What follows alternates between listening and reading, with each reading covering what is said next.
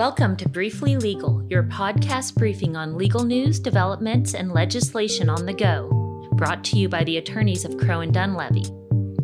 The following should not be understood as or considered a substitute for legal advice.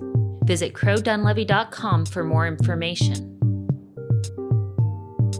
Hello, everyone, and welcome back to Briefly Legal with the law firm of Crowe and Dunlevy. I am your host, Adam Childers, the co chair of the firm's labor and employment section.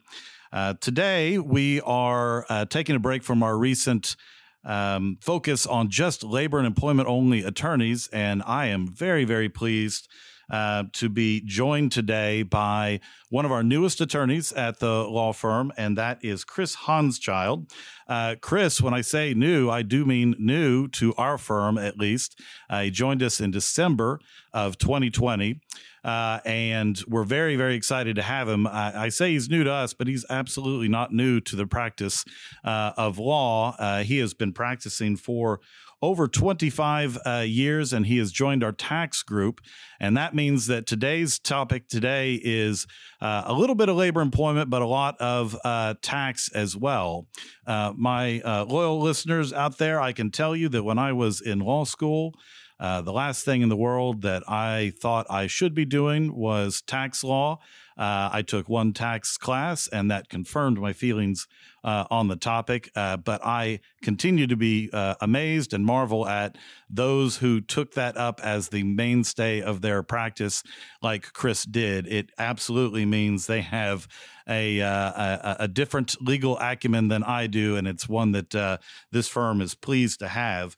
Uh, Chris comes to uh, Crowe and Dunlevy having uh, uh, 25 years worth of experience helping U.S. companies handle global tax planning as well as mergers and acquisitions.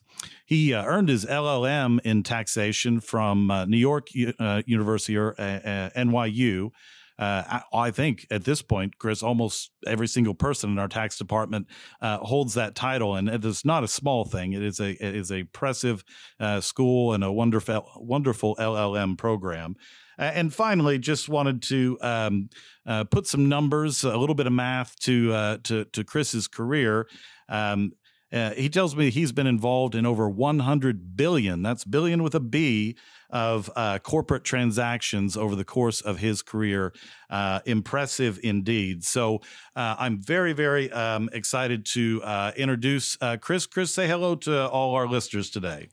Hello. Thank you for tuning in. Hopefully, we can keep the tax discussion minimized and keep it relevant and more uh, upbeat on some employment issues that we can all get our, get comfortable with. Well, that's good. That's why the two of us are here together. And today's topic, uh, speaking of which, is we want to talk about independent contractors uh, and specifically uh, independent contractors versus employees, how we arrive at those particular classifications, why those classifications even matter, and most importantly, a topic that you addressed, Chris, in a recent uh, client advisory that you co authored with Mary Snyder from the Labor and Employment section um, about this new Department of Labor rule.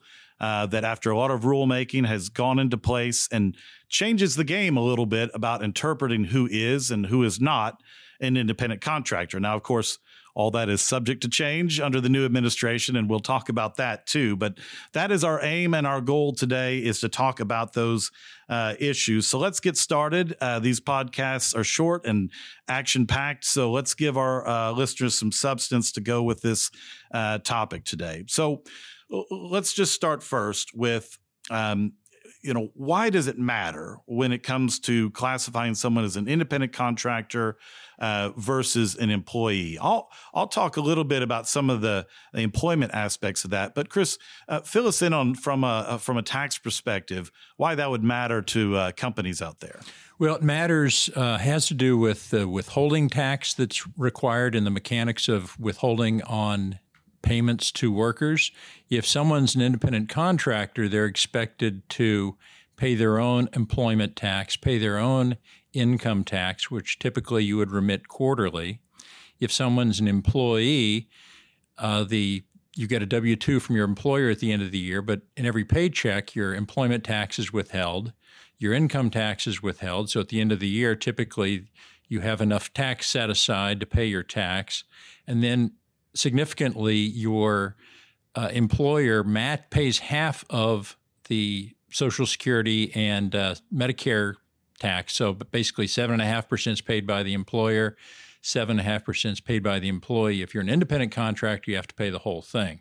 And so let's say that uh, you've got an agreement in place with someone. They say they're an independent contractor. Uh, you believe they are. You haven't made any those withholdings. But if a Department of Labor uh, investigation finds that you're wrong, uh, is that any um, safety net for the employer, or what happens on all those taxes that went unpaid?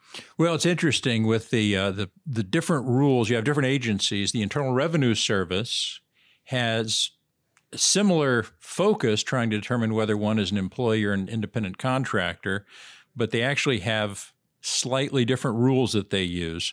But if the IRS disagrees with you, they might f- require the empl- now employer rather than a person who hired independent contractors, they might require the employer to pay the back taxes that the employee didn't pay, match the employment taxes that should have been withheld.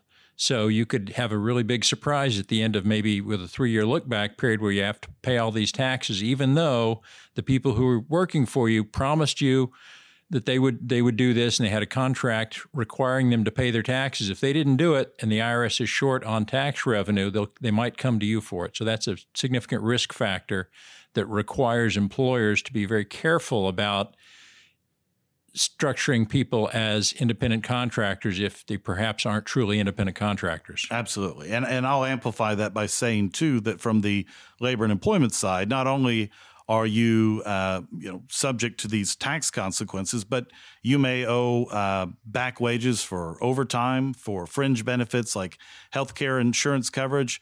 You might even have a situation where someone was actually covered by an applicable federal law like Title VII of the Civil Rights Act. Um, so there are consequences all across the board, a lot of pitfalls that employers can get into. And obviously, there's some benefits to having an independent contractor relationship. Talk for a second about, uh, you know, we hear about the gig economy. We we know that there are jobs that kind of position themselves for this type of treatment. Why? What what kind of flexibility are employers looking for, and what kind of jobs, uh, you know, kind of fit this mold that you see out there? Well, one interesting example is the Uber and Lyft drivers. So even though as an independent contractor they have to pay more employment tax, they'd have to pay both parts of the employer and the employee tax, which is about 7.6% uh, additional tax expense they have to pay. What they do gain is as an employee, you cannot deduct your expenses associated with employment, at least to the extent of the first 2% of adjusted gross income. So essentially, your expenses of coming to going to work as an employee aren't typically deductible. But if you're an independent contractor, you can deduct your expenses. So if you're driving your own car for Uber, you can get you can get your mileage reimbursed maybe 57 cents a mile or you could deduct your actual expenses. So the people who drove for Uber and Lyft, they prefer to be independent contractors because they can the value of those deductions that they get outweigh the fact that they have to pay both sides of the employment tax. And I think it's that tension that exists there, which is exactly why we saw the Department of Labor um, kind of pushing against some of the old rules and and and putting some new emphasis to try to uh, arrive at a point where maybe we had more independent contractors under that analysis than perhaps we used to. But before we get to that new rule, let's set the stage. Can you tell us about the the five factors? I understand these came from the IRS actually, and then adopted by the Department of Labor later. What what factors have traditionally been used to make that analysis of who is an independent contractor? Sure. The the rules go back to, gosh, there was a Supreme Court case in 1947. There's been an evolution both on the employment as well as the tax side of things. The IRS at one point, not that long ago, was using a 20 factor test, which was obviously in the one of these tests that is in the eye of the beholder, and the more effective an advocate one can be, perhaps the outcome could could shift.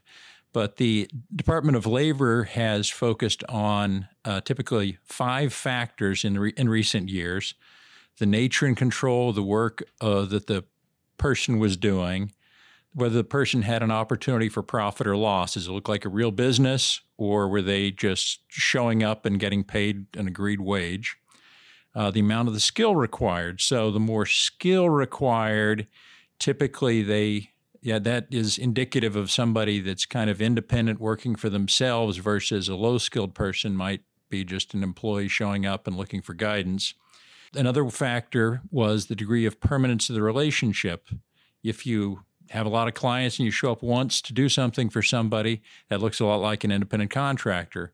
If you're showing up at the same place of business every day doing the same thing for the same person, that looks a whole lot like an employment relationship. And then another factor is how integrated the worker was in the overall operation of the business. If they're just doing one discrete piece where they could come and go, somebody else could step in for them, perhaps an independent contractor, someone who's really critical to the process flow, and without their input, the whole thing comes to a sc- crashing halt, that is uh, reflective of somebody who's more an employee. Yeah, and those factors, um, Oklahoma state courts have applied them uh, regularly. You know, some permutation thereof, but you have hit all the big ones that have always been kind of the litmus test. I, I always tell folks if you want to think about what a true independent contractor really looks like, like think about when you have uh, you know a storm and your roof gets damaged, and you bring somebody in for one discrete uh, project, which is fixing your roof. They're using their own um, uh, equipment. Yes, you can put some, um, you know, maybe requests on when they might do it, but largely they schedule their own time and do their own thing. That is the quintessential idea of an independent contractor. And so I always say, if if that's the the the like kind of the concrete example, the further you get away from that, using these factors as a guide, then you start to have to worry whether or not you've got an independent contractor or or an employee. And so those factors have been you know big issues uh, for employers to, to, to pay attention to. And then along comes uh, the Department of Labor, who tells us um, after a lot of rulemaking.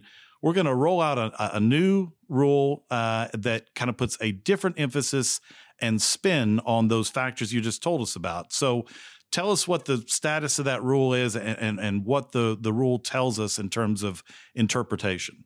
Well, the, the new rule was one that was uh, drafted and proposed in 2020. The uh, Department of Labor received over 1,800 public comments on the rule, made some changes in response to some of the observations that were, were sent to them. And uh, it was proposed that it would become effective March 8th, 2021. So this was a Trump administration Department of Labor rule. And now with the, with the changeover in the administration recently, there has been uh, talk that a lot of the new the regulations that were in the Trump administration are being suspended under review. So the the client advisory I wrote is the DOL rule DOA, is reflective of the fact that it might not come into effect as drafted.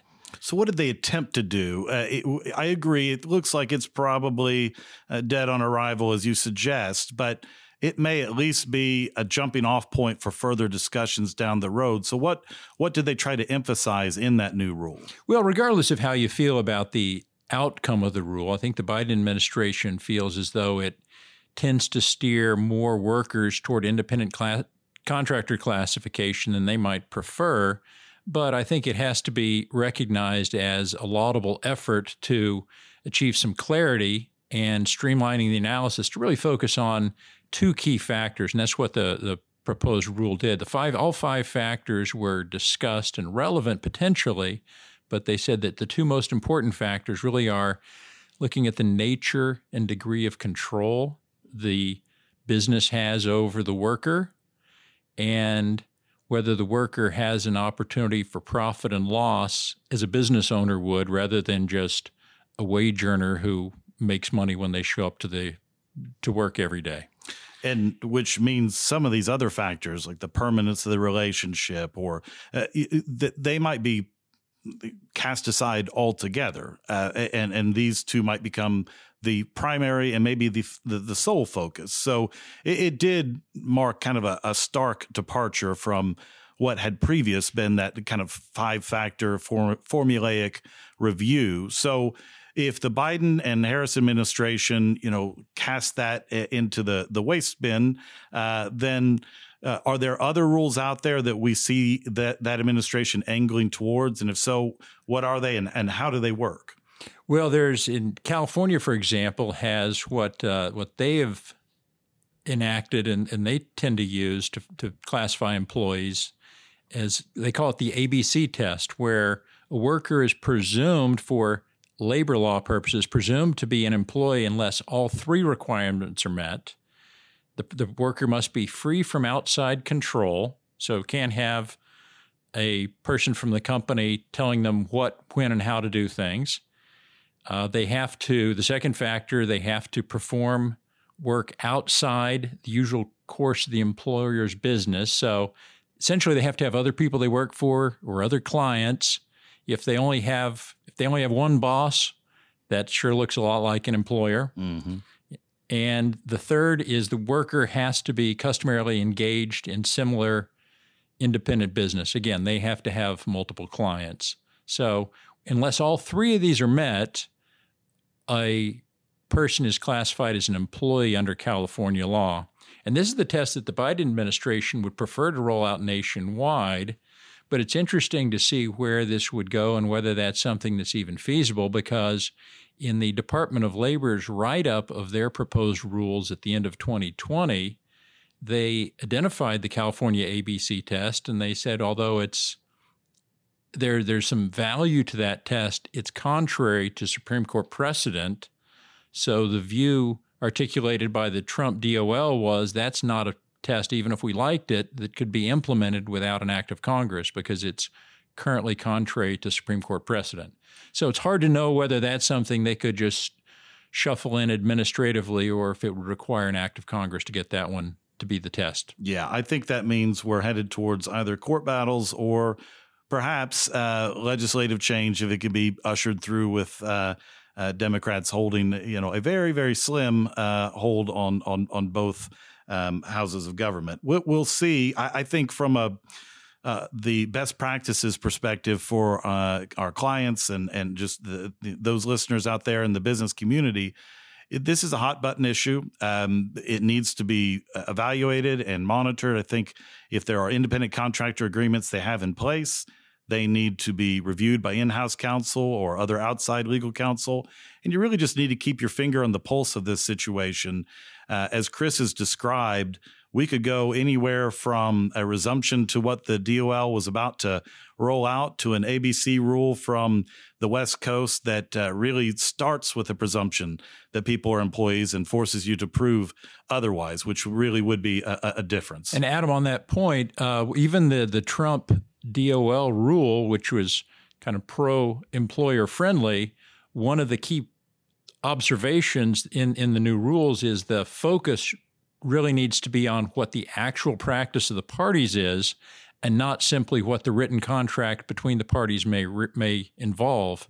So employers that might feel, well, I've got a pretty good contract in place that clarifies that they are an independent contractor because they agreed that they were and we agreed that they would only do certain things and this is how it'd be structured. If your actual actual practices don't bear that out, that contract won't carry the day. You are absolutely right. A, a good audit and review of the situation is not just looking at the contracts that underlie uh, the relationship between the parties, but how does it actually work in day to day practice. And, that's well said and, and a good observation for all of our listeners. Well, I don't want to close, Chris, without um, turning to uh, my favorite part of all these podcasts, uh, which is uh, the Get to Know Your Crow uh, section. We've been focused on uh, recent podcasts uh, talking about things that people are watching during the quarantine, but let's change things up a little bit today and give our listeners a chance to know you a little bit better.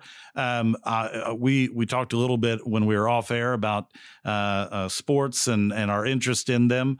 Um, what uh, what involvement uh, personally do you have with sports, and what role does it play in your life? Well, I uh, I enjoy enjoy go- golf and skiing and a lot of sports that I do personally. But one of the things I'm really has been a, a passion for me is coaching coaching young kids. So right now I've been coaching for the last couple of seasons a uh, a youth basketball team at the Northside YMCA, and uh, those are it's the 12 and under boys. I'm focusing on. I've got an 11 year old son, and uh, we're having quite a lot of fun with that. It's one of the things I've, I've learned probably as an attorney, but also certainly as a coach, is not only to inspire with positivity, but also you have to give very limited instruction because even though there may be a hundred things they need to do, if you tell them a hundred things, they won't know which five or six are the most important. So really the art of coaching is to tell them the five or six most important things and hammer those home so they do the most important things. That is sound advice. I, am remembering back to my own days as a YMCA coach for my daughter's uh, soccer team. Now, this is uh, U5, and so limited instructions were even more important at that age group. My uh, greatest coaching uh, decision I ever made was uh, telling the team to uh, shoot at the goal that I had hung a large um, stuffed animal from. Uh, the opposing coach said I was breaking the rules. I said this is all in good fun, um, but uh, everybody wanted to shoot at that goal, which meant even the other team was scoring goals for us as well. So um, it looks like, in addition to being uh, lawyers at the at the great firm of Crowe and Dunlevy, you and I are uh, coaching geniuses. I'll just go ahead and, and and say that out loud. Speaking of which, how is the team? What's the record? How are we doing? Well, we're undefeated this season. We're um, looks like we're we're on track to win the if we keep it going the Greater Oklahoma City Championship. So North Side, South Side, all the way to Midwest City. So it's a lot of fun. Just kind of keeping the the energy level up and making sure everybody gets to play quite a lot. So well done. Really Coach. enjoying it. Well done. Well, that uh, that wraps up things on this podcast. Thanks uh, everyone for joining uh, me and Chris Hanschild today from uh, the tax group here at Crowe and Dunlevy. Uh, be sure and subscribe to receive Crowe and Dunlevy's uh, advisories or event invitations. You will be able to find them if you do so in your email inbox uh, at crowedunlevy.com slash subscribe. You can also find the firm uh, on various social media platforms at crowedunlevy.com, uh, Facebook, Twitter, and LinkedIn. So until next time, on behalf of Crowe and Dunlevy, uh, thank you for tuning in to this episode of Briefly Legal. Stay safe, everybody.